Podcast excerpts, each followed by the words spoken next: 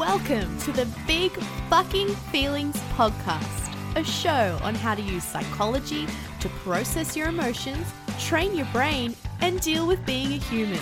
And now, me, your host, psychology major, corporate badass, and certified life coach, Michelle Kevill. Hi, everyone. I hope you're well. And if you're not, at least you're here. I think I'm going to say that, I don't know, maybe all my episodes, but anyway. So, look, today's episode, I'm actually going to be talking about something called adjustment disorder. This is defined as an extreme response to a stressful event in a person's life, and it can continue even after the stressor is gone. It also goes by the name stress response syndrome, but is commonly known under adjustment disorder. It's basically a very maladaptive stress response to what would be considered a stressful scenario and can continue after the stressor is gone. So, I am going to be completely frank here. I am not a registered psychologist or medical practitioner. However, I have studied psychology and I stay active around these topics. I've always found this fascinating since I was a kid how the mind works, probably trying to figure out my own. But the reason I am talking about this today is I was previously diagnosed with this and I found so little information out there on this. So I really wanted to share my experience in the hopes that this could potentially help others and what worked for me may work for you. Now, one of the reasons I believe there is not too much info out there around this is it has previously received criticism for being super vague there is less research on this versus other bigger conditions such as, you know, generalized anxiety disorder or just depression.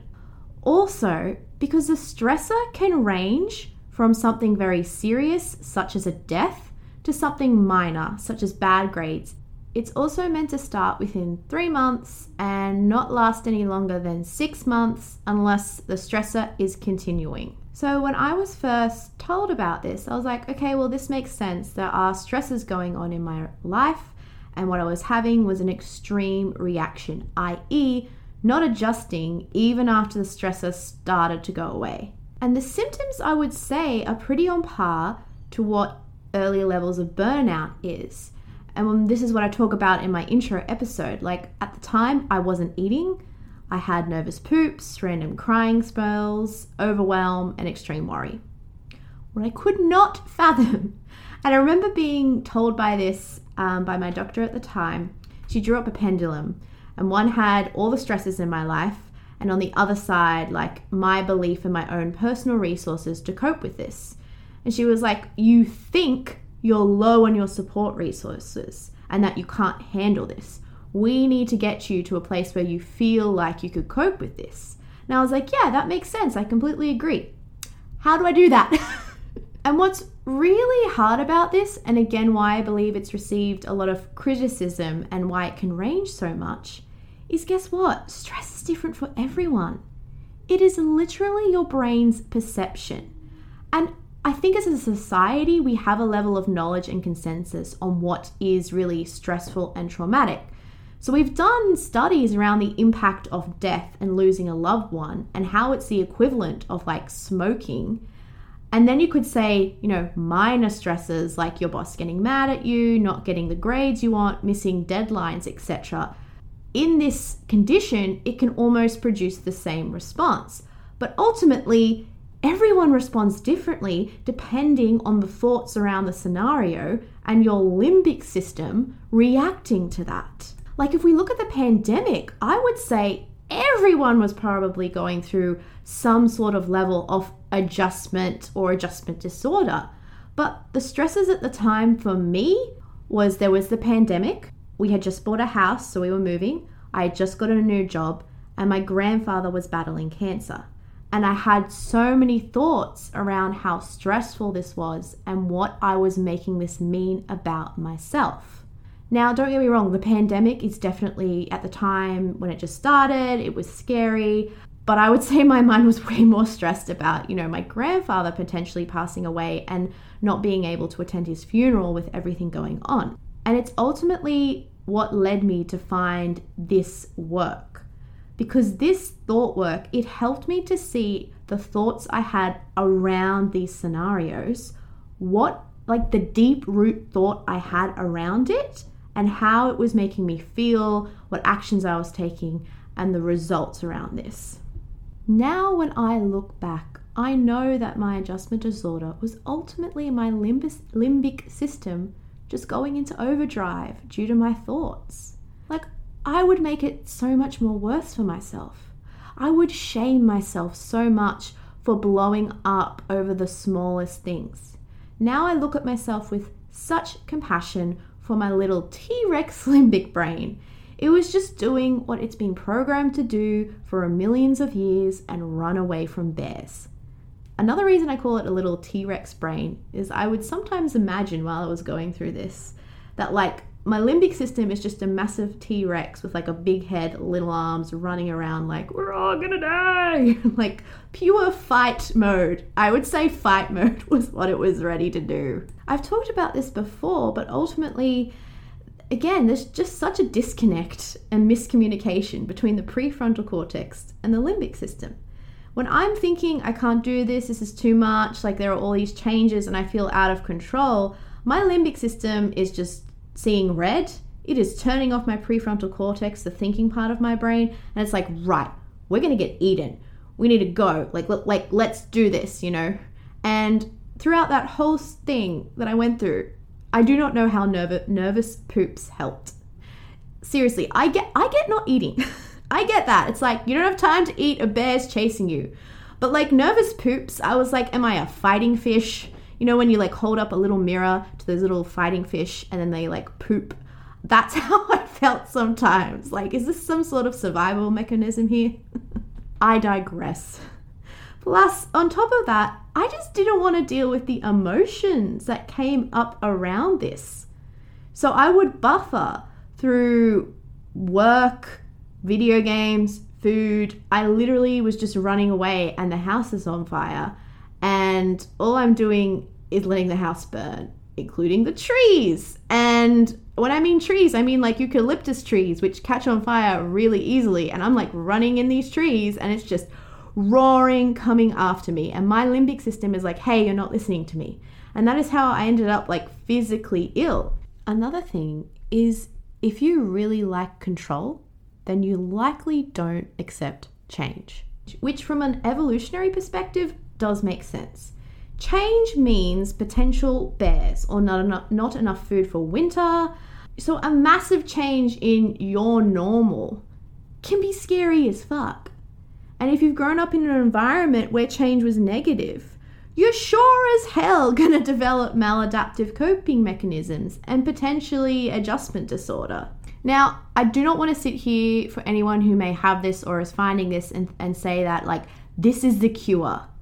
This is not a cure, but it literally flared up for me actually two days ago. it, it flared up. But because of the thought work and everything I've done, I kind of just had to work to accept it.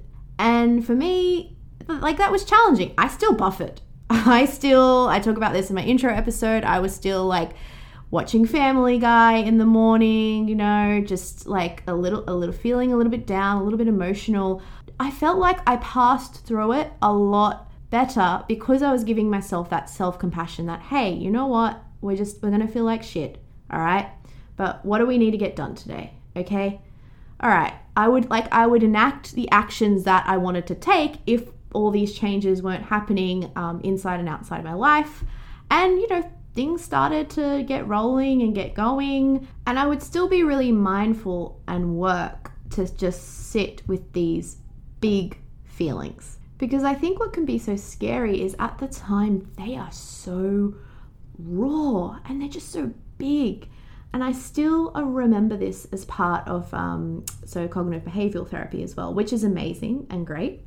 Um, is part of it you would write down your thoughts and you would like label them like is this black and white thinking etc and you would have to ask yourself would you be worried about this 10 years from now i hated that with a fucking passion because of course not no of course i'm not going to be worried about this work thing or whatever 10 years from now but right now i hate it and i'm freaking the fuck out For me, knowing that I wouldn't worry about this later on, or as selfish as this may sound, that others were also suffering, never helped. And this is because your emotions are at an all time high. Your limbic system isn't fucking moral. It is like self centered and wants to keep you alive. Therefore, it's like I just want to run away from all these feelings and feel better. For some, and sometimes as well with me, knowing it's not just you and others going around this, and I think that camaraderie we had with the pandemic, that can help. But I know for a lot of others who were going through this at the time, you just want a sense of normality. And you're shaming yourself for being this way, for like having a crying spell over something so small. And I want to be really, really clear if you have gone through this exact same scenario where you're you feel as though you are crying over something that is so small. Your limbic system, the oldest part of your brain, does not apply moral or ranking value to stresses. It is not your fault. Humans, our prefrontal cortex, society applies thoughts and value on what is stressful. If we interpret something as stressful, our limbic system will react. It will not go, okay, mad, mad, mad email from a boss. Mm, let's give her a four stress response. But a death, ooh, let's give her a 10. No. If you think something is stressful, and I mean like very stressful, the limbic system is just going to respond. And this is where the model was super helpful for me to understand what I was thinking, how it made me feel, what I was doing. And it also made me realize oh my God, it is totally okay that my response is at a fucking 10 when I miss that deadline. It's just my T Rex brain losing its shit.